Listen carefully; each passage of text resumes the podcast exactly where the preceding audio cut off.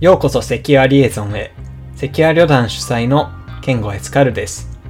セキュアリエゾンは、セキュリティ系サークルセキュア旅団によるポッドキャストです。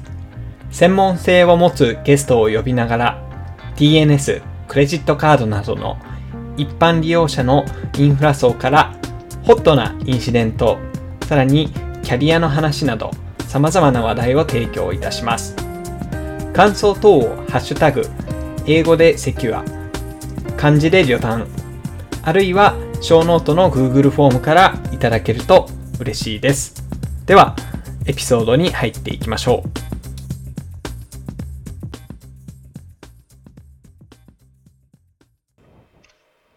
はい。じゃあやっていきますか。はい。えっ、と、一応僕の手元ではもうレコードをしてるけど、大丈夫？それで。うん、大丈夫です。はいはい。じゃあ、あの、お二人、うんうん。セブンのカレーパン食いました？突然ですね。いや、まだです。え、なんか、ですね、なんか変わったんですか？いや、世界で一番うまいカレーパンだと思うんで、そうなんぜひですね。食べてほしい。あの、よ、周りの衣がサクサクで、中身がすごいふんわりしてるんで、うんうんうん。日本人好みのテイストかなって。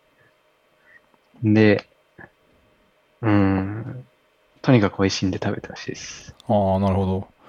そういえばなんか家の周りのコンビニ気づいたら、ファミマだらけだな、我が家の近くは。だから、てかまあ僕の生活圏がなんか多分今ほぼファミマな気がする。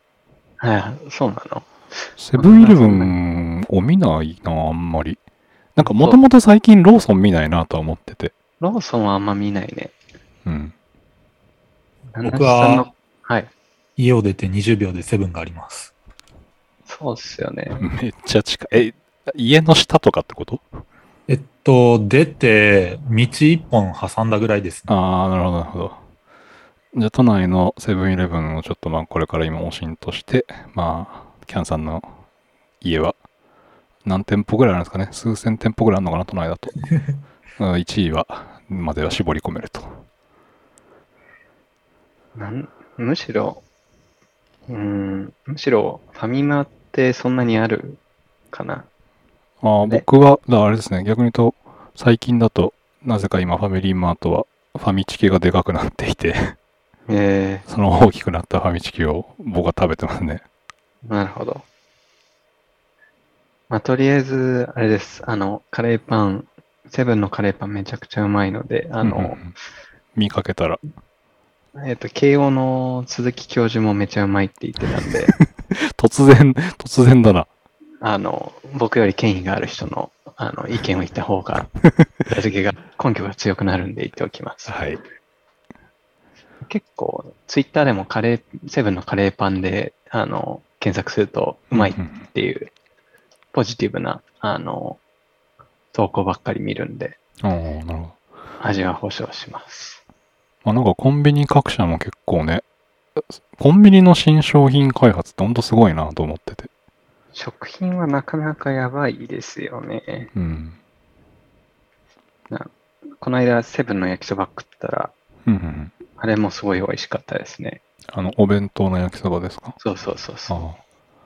あ下手に作るより安いしうまいですね。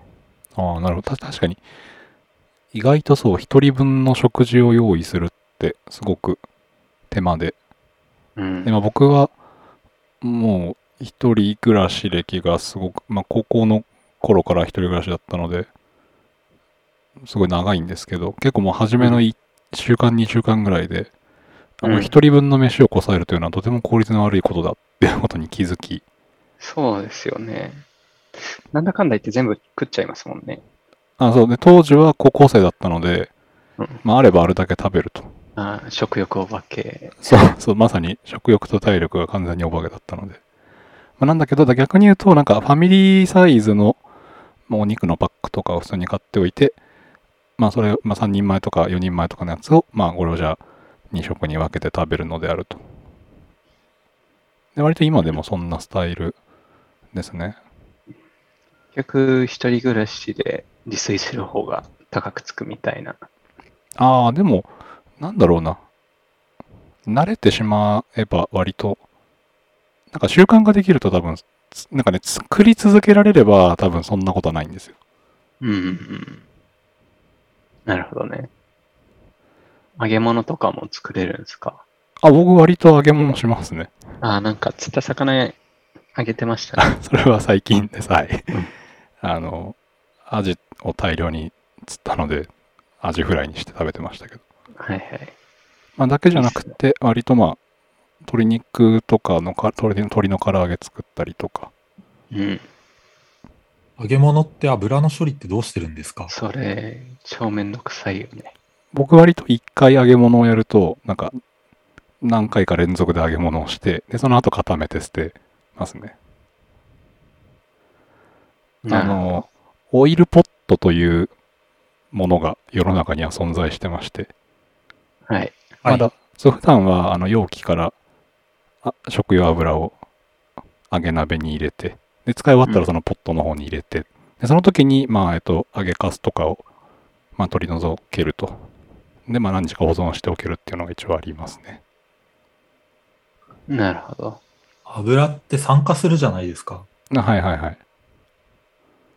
あの辺とかなんか保存、んなまあもう何日以内に使い切るみたいな感じなんですかね。あそうですね。僕大体だから、えっと、まあ、土曜日とかに例えば揚げ物やったら、その週、次の週の前半ぐらいまでは割と揚げ物とか、まああとなんだろう、お惣菜とかでも、まああと揚げるだけみたいなものとかもあるので、まあ最後その辺とか入れたりとかして、まあ潔く捨てちゃいますね。なるほど。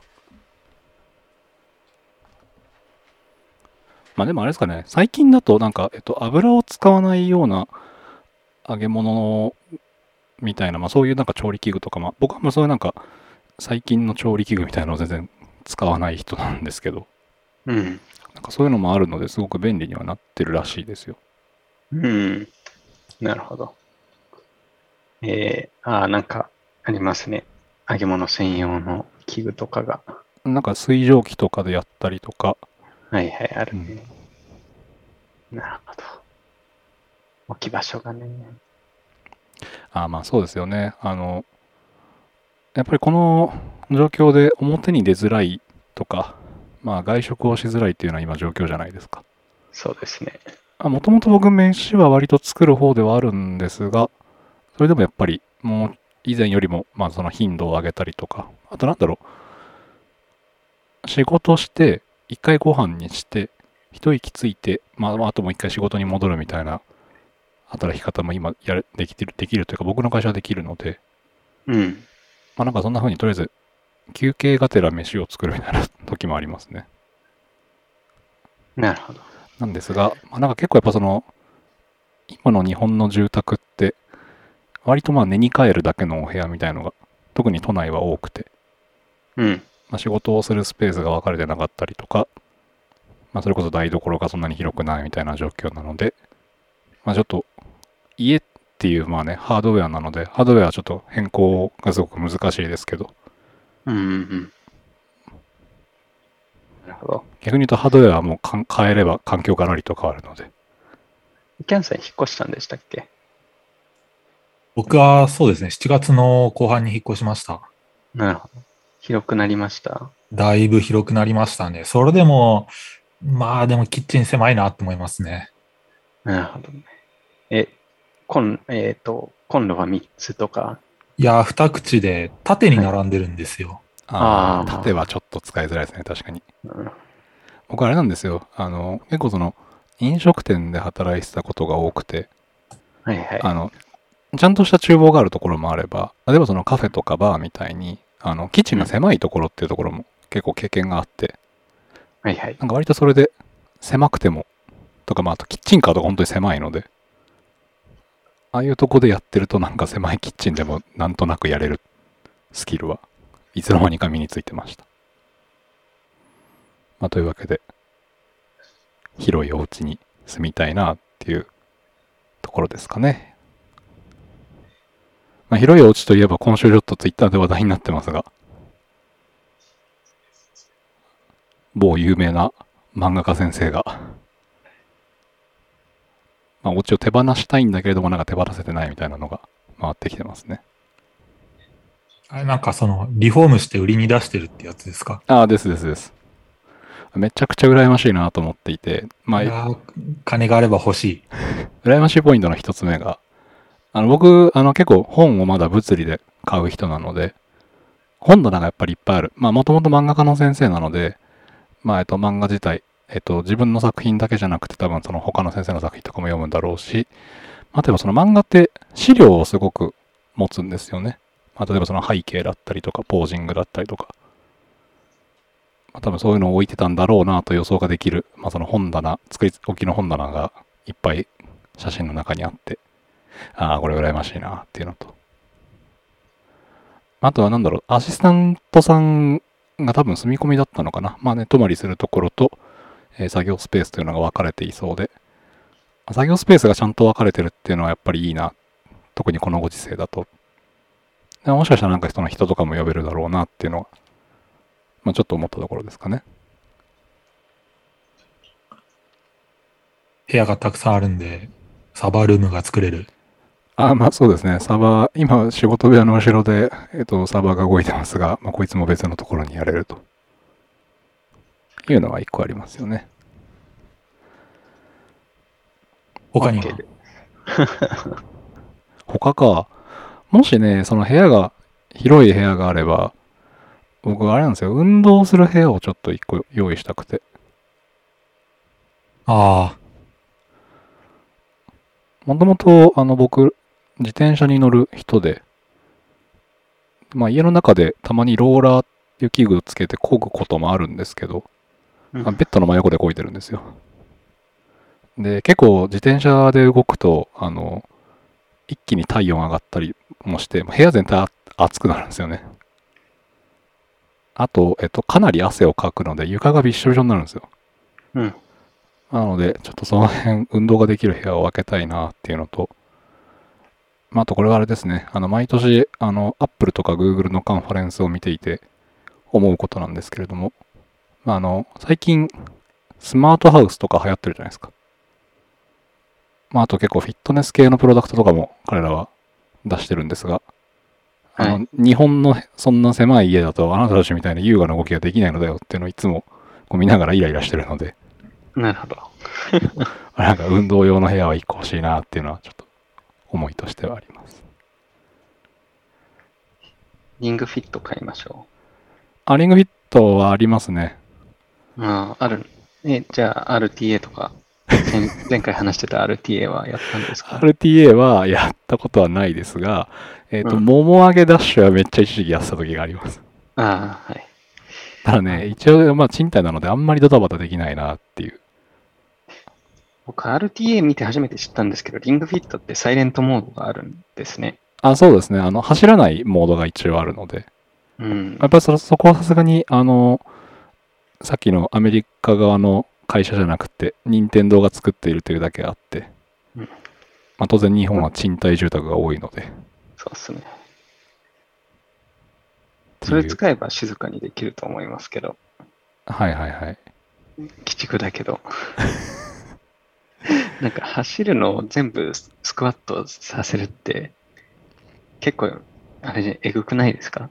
いやー、リングフィットで、は一番初めに、まあ、割となんか身内でも流行り出して、うん。まあ、いかなりきついですと。そもそも負荷のマックスの状態でやるのは、あのちゃんと運動してる人でもきついですって言われて、うん。まあ、当然聞いて、じゃあやってみるかってやるわけじゃないですか。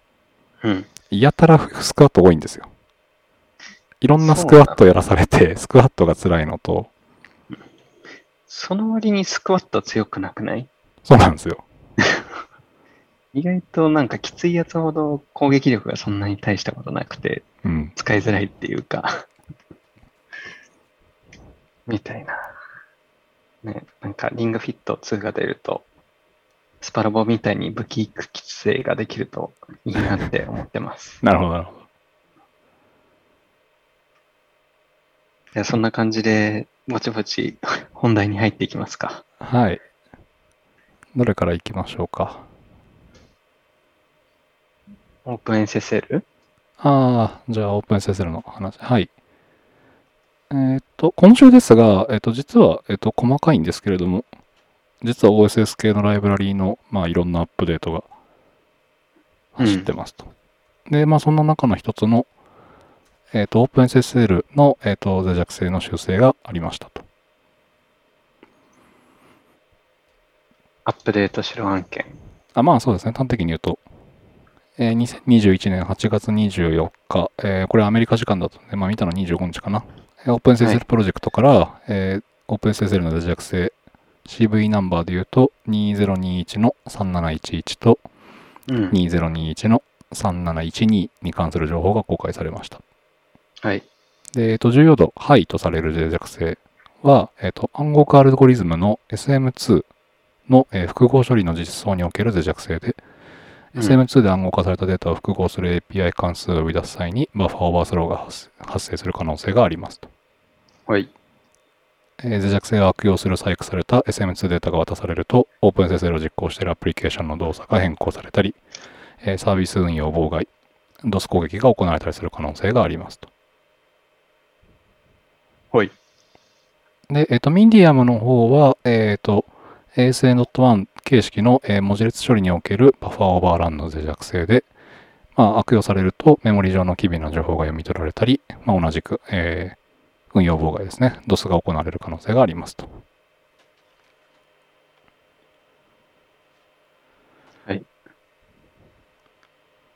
じゃあ、アップデートをとりあえずかけます。そうですね。えっ、と、バージョンが、えっ、と、1.1.1の、えっ、と、今回はえーアルファベットが L、ABCDEFGHIJK の次 L というバージョンが出ていて、まあ、それに上げてくださいねなるほど。っていうのと、えっ、と、まあ、もしくは、えっ、と、1.0.2の Y までが、えっ、と、アフェクテッドなので、まあ、次 Z になるのか。まで上げてくださいねっていうのと、まあ、えっ、と、OpenSSL って毎回、えっ、と、 security fix に関しては予告をして、何日にセキュリティフィックス出しますっていうのがメーリングリストに流れてきて、えー時間時間になったので、えっ、と、公開しましたっていうのがまあ最近のやり方なんですね。うんうん。で、まあ、えっと、脆弱性自体は、えっと、まあ、まあ、難しいものではないので、まあ、早急にアップデートした方がいいなとは思いつつも、これ、えっと、予告を出したタイミングで、OpenSSL 3.0の話をしてるんですよ。え今、えっと、3.0の、えっと、策定の話を進めてるんだけれども、今回一旦、この辺の脆弱性修正の話をするから、えっと、それに関してはストップをするねっていう旨の。内容が一番下にペロッと書いてあって、はいはい。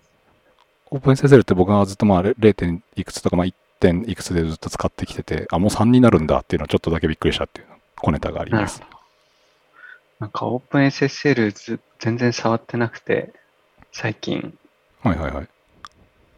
なんか、3になるんだっていうのも今初めて知りました。まあそうですね。多分、えっと、脆弱性の話は多分日本語でもそろそろ記事がいろいろ出始めてると思いますけど、多分アップデートを気にしてる人は世の中でも少ないのかなっていうには思いはい。ます。ただ、やっぱりメジャーバージョンが上がるということは、例えばその暗号のアルゴリズムに対して大きく変わったりとか、まあもしかしたらうん処理が大きく変わるのかなみたいなところも、ちょっとまだアうんうんップデートの内容をちゃんと追い切れてないんですけれども、うんまあそのあたりもちょっとそろそろ追いかけてもいいかもな、なんていうふうに思います。であとは、えっと、OpenSSL の脆弱性でまあ難しくて、えな対応が難しくてですね、うん本体のライブラリーを上げるだけじゃなくて、まあ、OSS の課題って、OSS が、えー、と別の OSS を使っている。サプライチェーンだ。はい。でさらに言うと、その、あの、意図せずに使ってる、ある意味意図せずに使っている OSS がまた別のものを呼び込んでるみたいなケースがやっぱすごく多くて、そうですね。あの、対応までにめちゃくちゃ時間がかかるとか、最悪コミッターが今死んでたりすると、あの、アップデートが来ないみたいなケースもやっぱ往々にしてあるので、そうですね。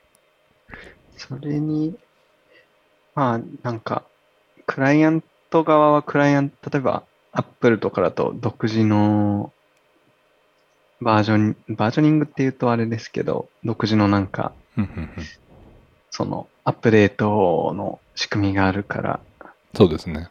必ずしも最新のものが降ってくるとは限らないみたいなのもありますよね。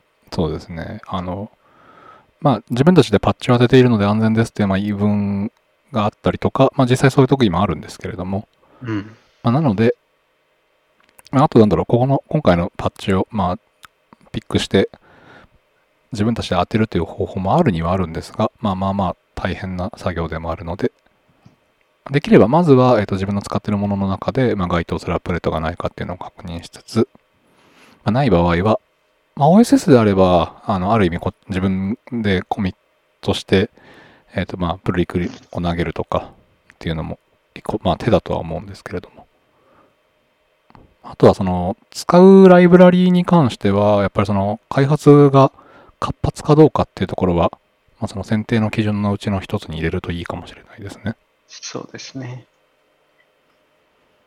なんかそういう意味だと、ツイッターで、えー、と見たんですけど、なんかフルエント D がちゃんとサポート、ベンダー的な意味でのサポートがされるかどうかわからないから、採用無理みたいなおおあの投稿があったんですけど、なんかそういうコントリビューターがちゃんと、おまあ少なくとも2、3ヶ月以内にちゃんと更新してるっていう意味であれば、まあそれはそれである意味立派なサポートがされてるよなっていうふうに言えるんじゃないかなとか思いながら見てたりしました。そうですね。まあ、OSS だと、あとは、まあ、最近だとバチバチしてるのは、クラウドのプラットフォーマーに使われた挙句、えっと、ライセンスを一気に変えてしまうみたいなケースもやっぱりあったりするので、まあ、意外とうん、あの、意図せずに使ってますけれども、うん。あれなんですよね。あの、自分たちの動かしてるプロダクトの中で、まあ、自分たちが書いてるコードって、まあ、1割から2割っていうふうに最近言われてるんですよ。はい。まあ、いろんなレポートを読んでいると。うん逆に言うと、えっと、7, 7割、8割のもの、9割近くのものっていうのは、まあ、OSS のものを使っているので、うん。なるほど。まあ、例えばその自分のプロダクトの中で本当に実装したいところに注力ができる。まあ、よく言うのは、まあ、認証とかの部分って独自実装しない方がいいよねみたいな話もありますが、そうですね。まあ、ある意味その他の人のパワーを使うっていうところは、まあ、選択肢としては間違ってなくて、間違ってないんだけれども、えっと、気にするポイントっていうのが変わってきますよっていうのはなんか改めて 見直して改善ができるところがあればなんか自分たちのプロダクトでも改善していけるといいかもしれないですね。なるほど。ありがとうございます。はい。なんかそういう意味だと、そういう OSS のセキュリティっていうところにあまり、まあ昔からサプライチェーンということは言われてたけれども、うんうんうん。ついにアメリカが本気でやってくるぞということで、先日ホワイトハウスと、えっ、と、ビッグ、あ、テックジャイアント、AWS とか Google がサイバーセキュリティサミットをホスティングし、そこで、えっ、と、マイクロソフトが、まあ、自社製品に2兆円かけますって言ったんだけど、Google が1兆円を OSS サプライチェーンにセキュリティに投資しますっていうことを宣言してました。おおね、1兆円って小学生かよみたいな。ー。とりあえず、とりあえずでかい金額言っとけやろっていう わけではないとは思うんですよね。まあ一応彼らの話的にでは。もう、まあ、すごいよね。1兆円。1兆円って。あとビッ、グテックって他に何がいたんですか？他は AWS とか、えっ、と、オラクルとか、あと、なんかもうちょっと範囲が絞られて、あ、あ IBM もいましたね。えっ、と、IBM がいて、えっ、と、僕、まあでも GAFAM っていううところは大体いたっていう感じですね。セキュリティに投資をしていくと今後。そういうことです。なるほど。で、ちょっと面白かったのは、その中で Amazon が、えっと宣言してたのが、自分たちの社内でやってるトレーニングを無償公開今後していくよっていうことを言ってました。そうですね。えっ、と、まあ、これは Amazon の方でも、え AWS の方でもブログが出ていて、うん。まあ、AWS Security Awareness、えー、Training and AWS Multi-Factor Authentication Available at No Cost っていうのが、えっ、と、2021年のえー8月の25日にブログとしてポストされていて、まあ内容としては、えっと、AWS が、えっと、自分たちの社内、社員向けに、うんえっと、まあ展開しているそのセキュリティのトレーニングを、えっと、10月の早い段階で、えっと、無償で誰でも受けられるように公開コンテンツにしていきますよっていうような一応発表がありました。結構どんなものなのかはすごい気になってるので、うん。楽しみですね。まあちょっと10月を期待というのと。あとは、えっ、と、まあお、おまけなのか、一緒に話があったのは、えっ、と、二要素認証のデバイスを、まあ、無償で配りますと。無償で配る前に複数登録させてくれって、なんかつぶやいてましたね、それは。2013年ぐらいの、はいあの、デベロッパー、AWS の、あの、なんだろリインベントう、ですか？コミュニティ、いや、コミュニティの、うんうん。その、掲示板があるじゃないですか。はいはいはい。あそこで MFA 複数サポートしてくれっていうのが2013年ぐらいからあるんですよ。はい。まだ、8年経ってもまだ来ないってい まあロードマップ的には優先度が上がっていないと。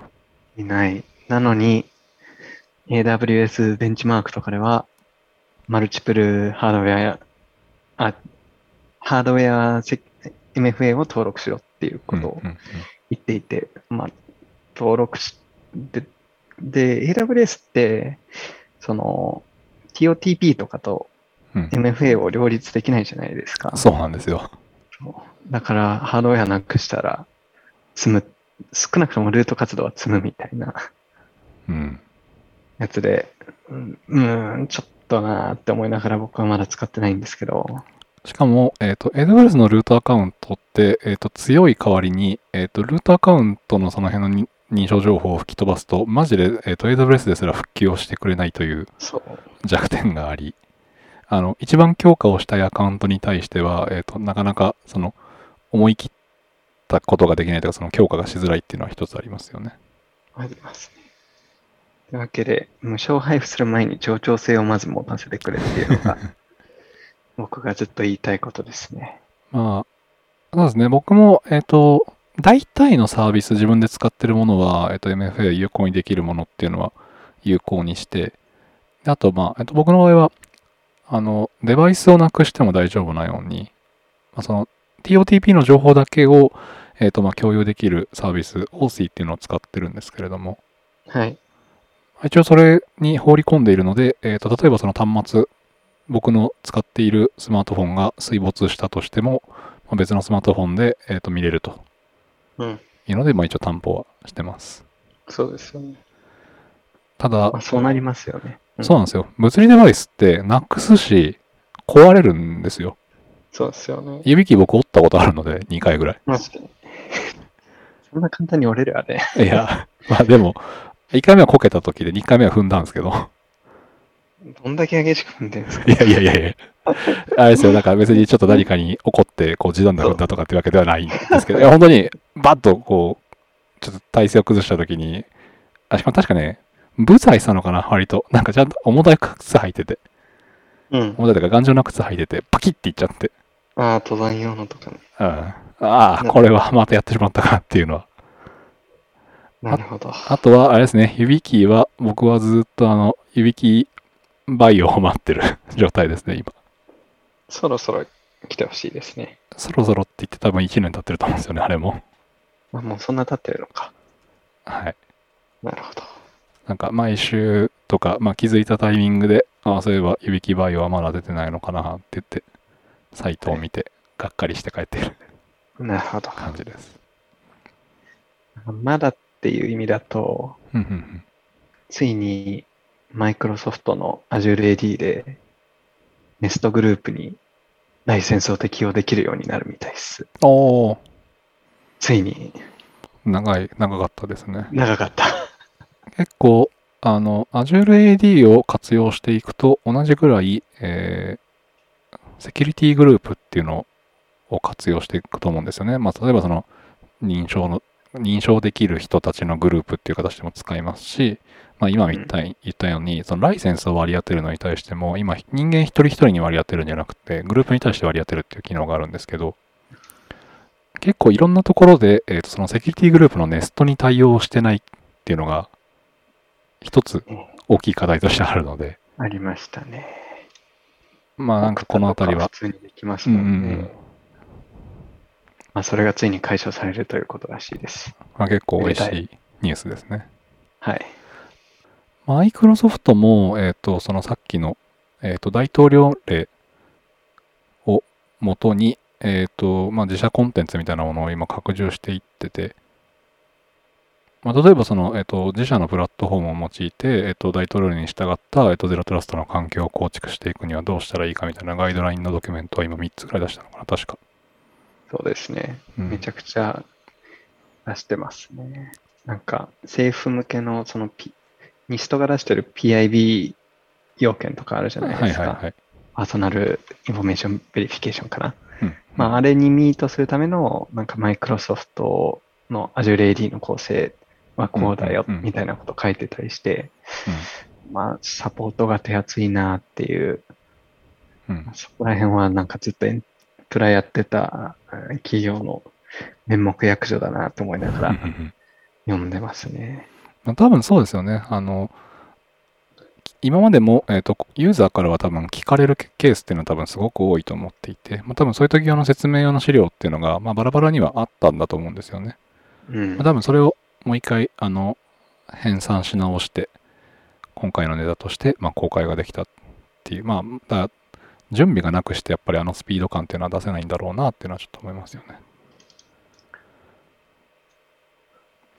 ただやっぱりこのアメリカの、えー、と政府が出している、まあ、大統領令に従うこのサイバーセキュリティ周りの動きというのはやっぱり日に日に活発にはなっていってるので、ちなみにマイクロソフトは Google の2倍の2兆円を投資するそうです。オークションみたいになってますね。アマゾンは3兆円ですか？わかんないです。Amazon はトレーニングと MFA。はい。なんかあれですね、トレーニングは、あの、アメリカの方でいう、えっ、と、サイバー月間みたいのが10月らしくて、まあ、なので、あそうその10月にコンテンツ出しますよっていうことらしいですね、一応。なるほど。なるほど。まあ、日本でもさサイバーセキュリティ月間っていうのがありますけれども、まあ、そういうのがアメリカにもあるんだなっていうのを、僕は全然知らなかったので、なるほど。いや、それにしても、なんか、今週サプライチェーン周りで偉そうに発表してきたんですけど、おそもそも、ね、まずは自組織 頑張んなきゃいけないんじゃないのって、あ、はいはいはい。喋りながら思ってたんですよね。ああ、なんか振り返るポイントがあったんですか、自分の中に。え、いや、だって、こう、お世辞にも、理想とするそのセキュリティ体制にはなかなか手が届かないなけ中で、うんうんじゃあこれから、なんかはサプライチェーンも大きな話になるで、みたいなのって、完全にアジアジテーションしてるだけだなって、はい。こう、喋りながら自分にブーメランが飛んでくるみたいな、そういういたたまれない気持ちでした。辛い。結構やっぱり、えっ、と、理想を語ったりとか、まあ、それこそ、あの、講演とか、うん。まあ、あとなんだろう、まあ、あとセキュリティの、えっ、と、まあ、専門の方だったりとか、研究のされてる方とかっていうのが、まあ、こういうふうにするべきである、べきであるっていうふうにあるあえてちょっと言いましたけれども、まあ、みたいな、あの、発表であったりとか、まあ、記事であったりとかっていうのはよく出てくると思うんですけど、はい。一方で、いや、現実的に、例えば担当者一人しかいないんですけど、みたいなところがスタートしたりとか、やれないこと、やれてないことっていっぱいあると思うんですよね。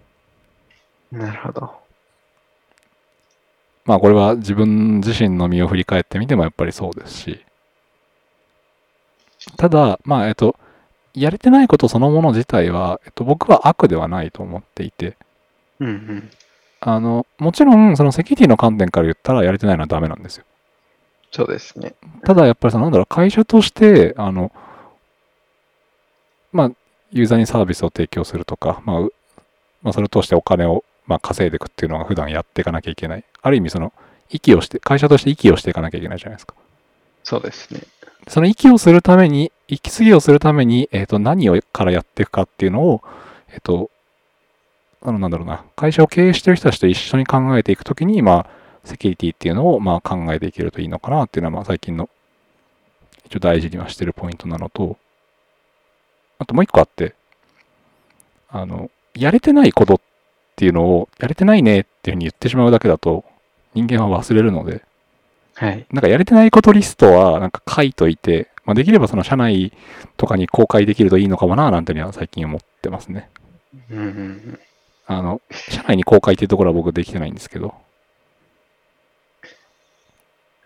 なんかここら辺、お二人が普段の業務の中でどう進めてるかっていうのは、ちょっと聞いてみたいところかもなって、おおお今、今思いました。いやー、実は僕はまさに今日、そうなんですよ。あの、インフラのチームと、はいこう雑談してて、いや、まあなんか、そう、おっしゃったように、まあセキュリティいろいろ理想には全然遠くて、他にもやらないといけないことがたくさんあるって話をしてて、まあ例えばこういうのがあるよね、こういうのがあるのよ、ねっていう話をしてたんですけど、そういえばこれ、昔一度リストアップして、まあ、あの、順次やっていこうっつって、ただその中でやっぱり時間とかかかるし、うんうんまあ、それよりビジネス的な施策にリソース振った方がいいよねって言って、その時は一旦やらないって判断したやつとかもいろいろあって、はい。そういえばそのリスト、ある程度終わっあの、全部終わったけど、じゃあ何が残ってて、他にも何やらないといけないかっていうのは、まあ、あの、そこからまたちゃんとリストアップできてないねっていう話をしているのと、あ。の、インフラチームとはそこ、まあ大体共通認識持ってたんですけど、なんかそれ以外のエンジニアのチームとかとは、意外と、実は共通認識持ててなかったっていうことが発覚して、はい。これはどっかでまとめて公開せねば、社内で公開せねばならぬっていう。それって、なんかそういう共通認識を持っててなかったチームの方から、うんそういえばこれってもうちょっと頑張んなきゃいけないんですかみたいなことを言われたっていう、とか、そういう感じだったんですか？それとも、はい。そう、今日やってた発端は、そのインフラチームの人とそういう話をしてたら、ちょっとたまたまそこに、あ、なんかその、 Zoom で、うちの会社、その雑談チャンネルみたいなやつがあって、なんか好きな時に集まって、ちょっと集まった人で雑談できるみたいな、その Zoom の専用のアカウントみたいなやつを用意してるんですけど、いいですね。そこでそういう話をしてた時に、なんか、それ以外の他のチームの人が、まあ、たまたま来て、なんか、うちの会社ってセキュリティ大丈夫なんですかって話になって、いや実はあこういうのがあってねっていうのをインフラチームの人と話してたら、あそうなんですね、みたいな感じになったんで、あ、はい。そうなんですよね。そのインフラだけじゃなくて、その上に乗ってるアプリとかミドルエアとかもいろいろ手を入れないといけないところがいくつかあるんですけど、まあ意外とそこが共有できてなかったっていう。ああ、実際に今セキュリティチームが何を取り組んでるのかっていうのが、そうですね。っていうのと、やっぱりその、セキュリティチーム実際に開発してるわけではないので、直すのってやっぱりその開発してるチームにある程度協力してもらわないといけないんですけど、はい。そう、そもそも何をが、その、なんだろう、まあ、脆弱性とか、その、一発でアウトみたいなものはないんですけど、まあ、あまりよろしくないよね、お作法的にみたいなやつが結構あって、なんか、そこがちゃんと共有できてなかったっていう。なるほど。はい。いやー、わかりますね。まあ共有しても、共有した後、その後、さらに、じゃあやるかやらないかっていう、はい。その話につながってくるわけですから、そうですね単純に知らないっていうだけじゃなくて、その後の動きも考えなきゃいけなくて、はい。大変なやつですね。そうですね。まあなんかその後の動きは、一応ちゃんと、なんだろう、今後の、まあなんか施策とか、う各んその部署が作るときに、はいはい。なんか軽いやつから少しずつねじ込んでいこうかなとは思ってます。なるほど。なるほど。そうです。まあでも同時にそのセキュリティチームはセキュリティチームでやることがあるんですよね。そうですね。なんか、うん、その、まあ、監視とか、まあ、あの、あいわゆるセキュリティ製品の運用とかは、セキュリティチームでやってるので、まあ、そこを、なんか、監視をもうちょっと高度化しないといけないとか、そうです。まあ、あとあれですね、あの、監査とか、まあ、毎年ルールを見直すとか、棚卸ししないといけないとか、うん。なんかあれなんですよね、だんだんそういうのが積み重なって、意外と運用だけで首が回らなくなってくるみたいなところに差し掛かりつつあって、これは業務も見直さねばならぬっていうはい。なるほど。ところに来てます、今。なるほど。はあそうか。そう。そうなんですよね。なんか、ため息が多くなってきてますね。その、運用を続けてると、どうしても、その、古くなっていくから、うんうんうん。メンテに力を使わなきゃいけないよなとか、で、なんかす、新しく作るときって、そういうなんかメンテのことも考えないと、おこう、オーバーなものができてしまうよなと。いうのが、こう、やっぱ施策を進めていく上で、こう、悩みポイントなんですよね。うんうんうん。いや、七七さんとかはす、例えば、新しいサイバーセキュリティリスクを、こう、今年対応するぞってなったら、はいはいはい。その、防御のところを、めちゃくちゃ深掘るのか、あるいはなんか、とりあえず薄く、その、防御と検知と対応と回復っていうサイクルをうん。薄く回して、その後に、えっ、と、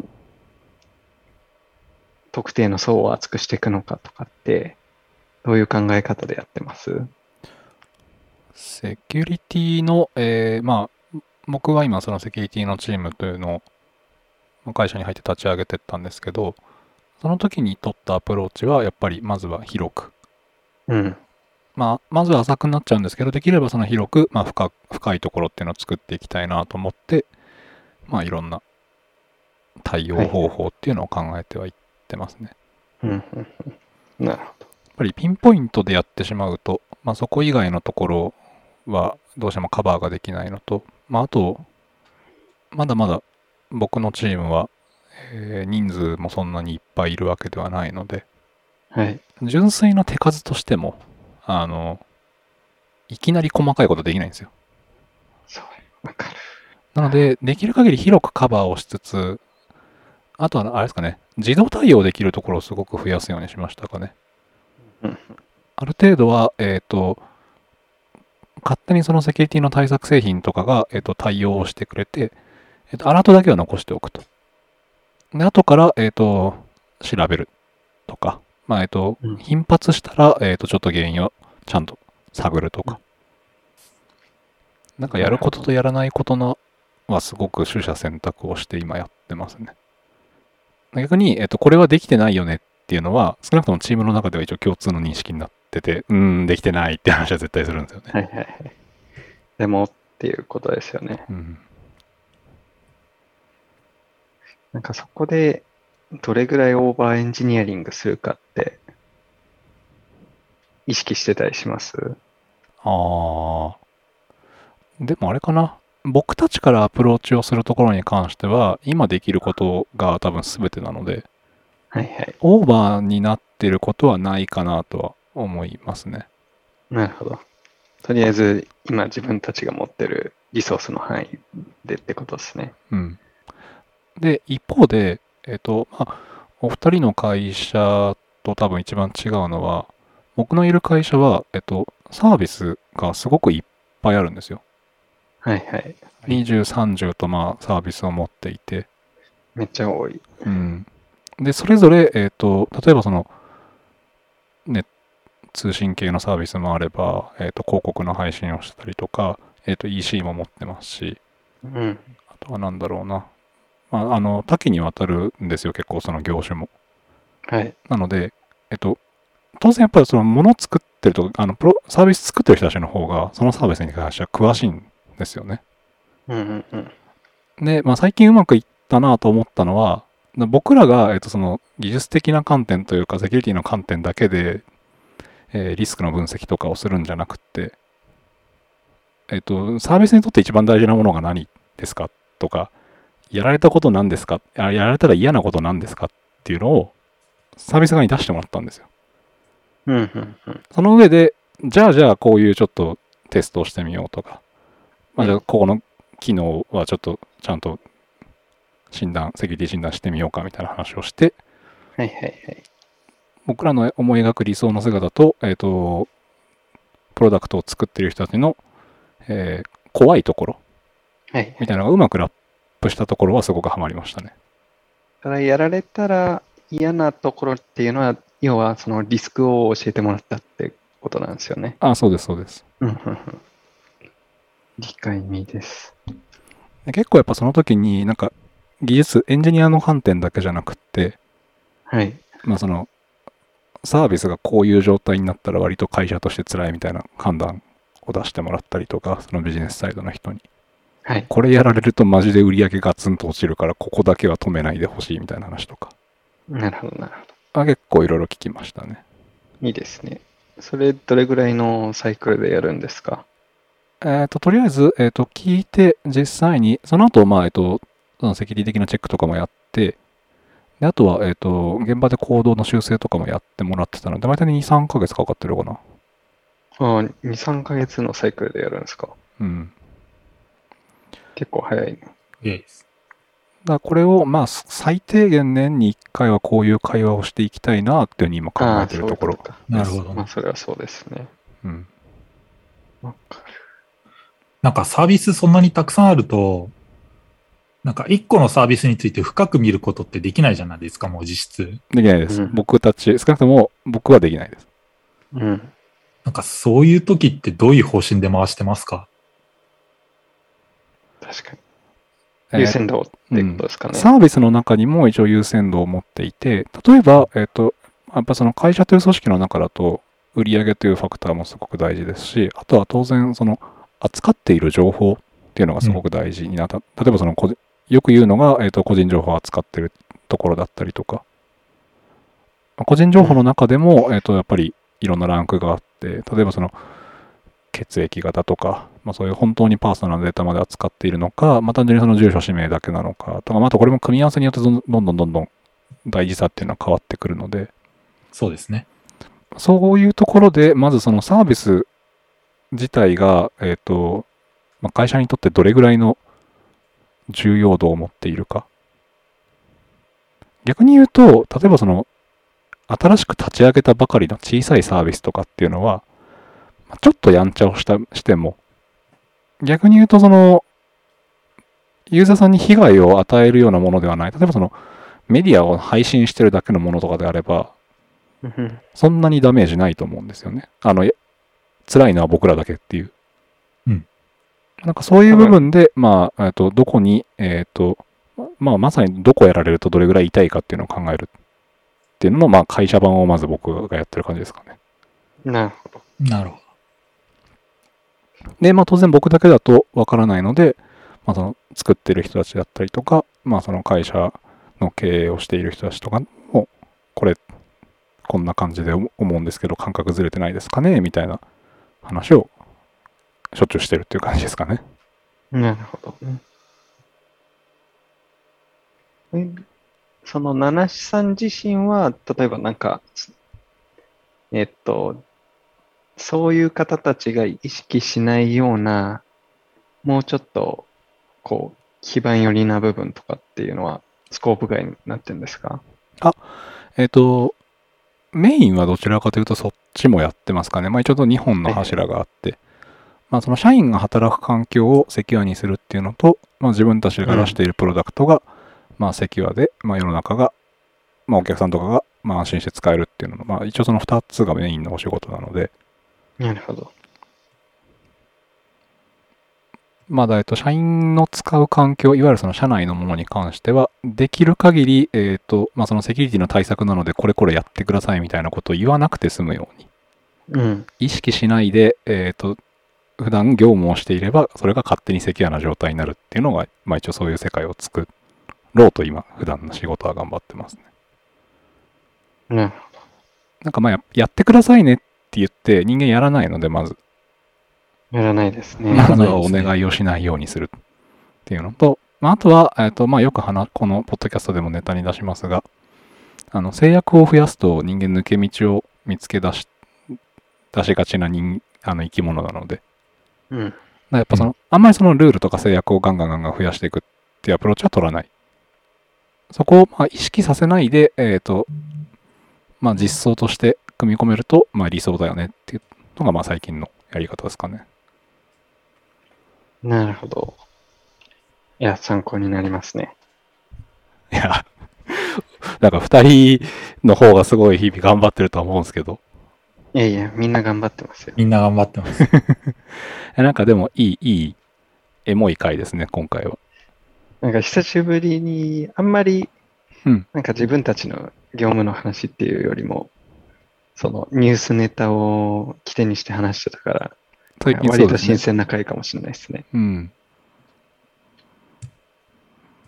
まあ意外と、多分まあ、せあの会社の中でセキュリティをやってる方っていうのが、まあ、もっともっと聞いてもらえると嬉しいななんてには思いますけれども、はい。あの悩みがね、各社本当に千差万別だと思うんですよ。そうね。まあ同じ会社って2つないので、まあ、あの、経営陣に対するセキュリティのその考え方とか、態度も違いますし、まあ、あの、組織全体のそこへの意識っていうのも全然違いますし、うんうんうん。で、実際に、えっ、と、多分その投資の金額とかっていうのでも、結構如実に、まあ分かりやすいところで出てくるのかなっていうのはありますよね。うんはい。そうですね。まあ、ある企業は2兆円とかポンって出せますからね。いいなぁしかもまあ、でもそれはあれ、あれか、国のために出してるのか、あの金額は。いやいや、2兆円は自社プロダクトのためですよ。ああ、そういうことか。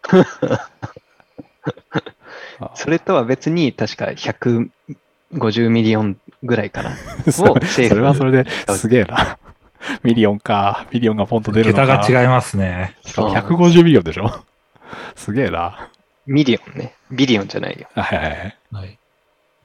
でも、それでもね、やっぱすごいよね。でも、あの、なんか、超を出すっていうところが2社もあるから、 million って聞いたらなんかしょぼ、しょぼくないみたいに、ちょっと感覚が狂っちゃうよね。いやいやいや、十分ですよ。あれ、もうどんぐらい今経ちました？開始してからちょうど40今1時間1時間ぐらいか。?1 時間いかないぐらいですね、今のところ。他になんか話しておきたいネタ持ってる人います？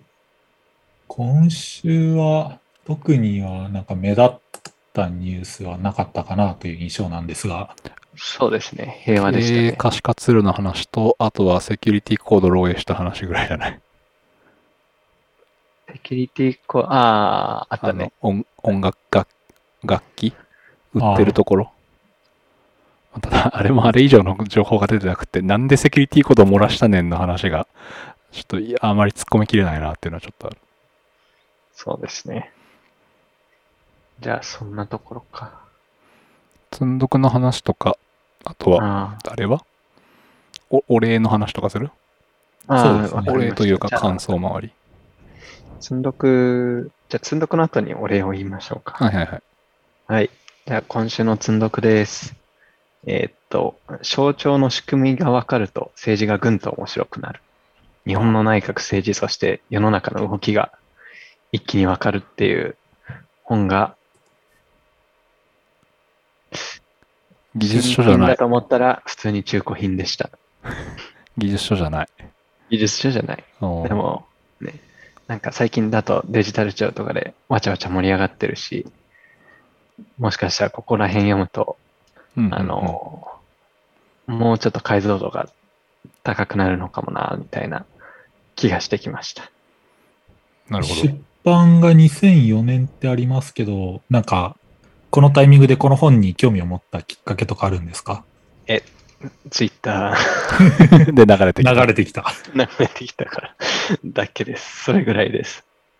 はい。じゃあ、あのお礼の方に移りますか？ああ、そうですね。あの、先週、先々週と、ちょっと、ハッシュタグで感想をお待ちしてます、なんていうふうに言ってみたら、早速ですね、えっ、と、感想と、あと、えっ、と、そうですね、結構、まあ、えっ、と、話したネタについて、えっ、と、補足的な内容を入れてくださったりもする、書いてくださってる方がいらっしゃって、まあ、このあたり読むと、我々、あの、本当にありがとうございますと言いながら、結構おあ話をしててりがとうございます。はいありがとうございます。あとですね、えっと、その中で、まああと皆さんももし興味あれば、ハッシュタグ後から追いかけてみていただければなというふうには思うんですが、あの、マイクロソフトの、えっと、公開しているドキュメントで、まあ、えっと、セキュリティのベースラインっていうものがありまして、まあ、えっと、そのベースラインにのっとって、えっと、実装していくと、まあ、えっと、環境がセキュアになっていきますよっていう、まあ、その推奨のパラメータ、まあ、公開してくれてるんですね。まあ、このあたりのドキュメントの紹介等もあったので、まあ、ぜひぜひで、最近だと、えっと、MS の独自の話だけではなくて、まあ、えーアメリカ政府の方ですけど、まあ、NIST とか CIS 等々への、まあ、準拠もすごくやりやすくなってますよ、っていうような補足もいただいている情報がありました。はい。はいありがたい話ですね。そうですね。あの、割と僕らも、あの、いろんなネタを扱うので、つまみ食い気味になってるところがありますが、あ、そうですね。あと、間違ってるところとかあれば、ぜひぜひ、あの、どしどし指摘をいただければなとは思います。まあ、なんか、中身だけではなくて、いろいろな感想をお待ちしておりますので、引き続き、ハッシュタグ、えーセキュアが英語、えー、旅団が漢字のところまで送っていただければなというふうに思ってます。はい。じゃあそんなところで今日はここまでにしましょうか。はい。じゃあ、本日は以上で終わりにしようかなと思います。ありがとうございました。ありがあとうございまし。た。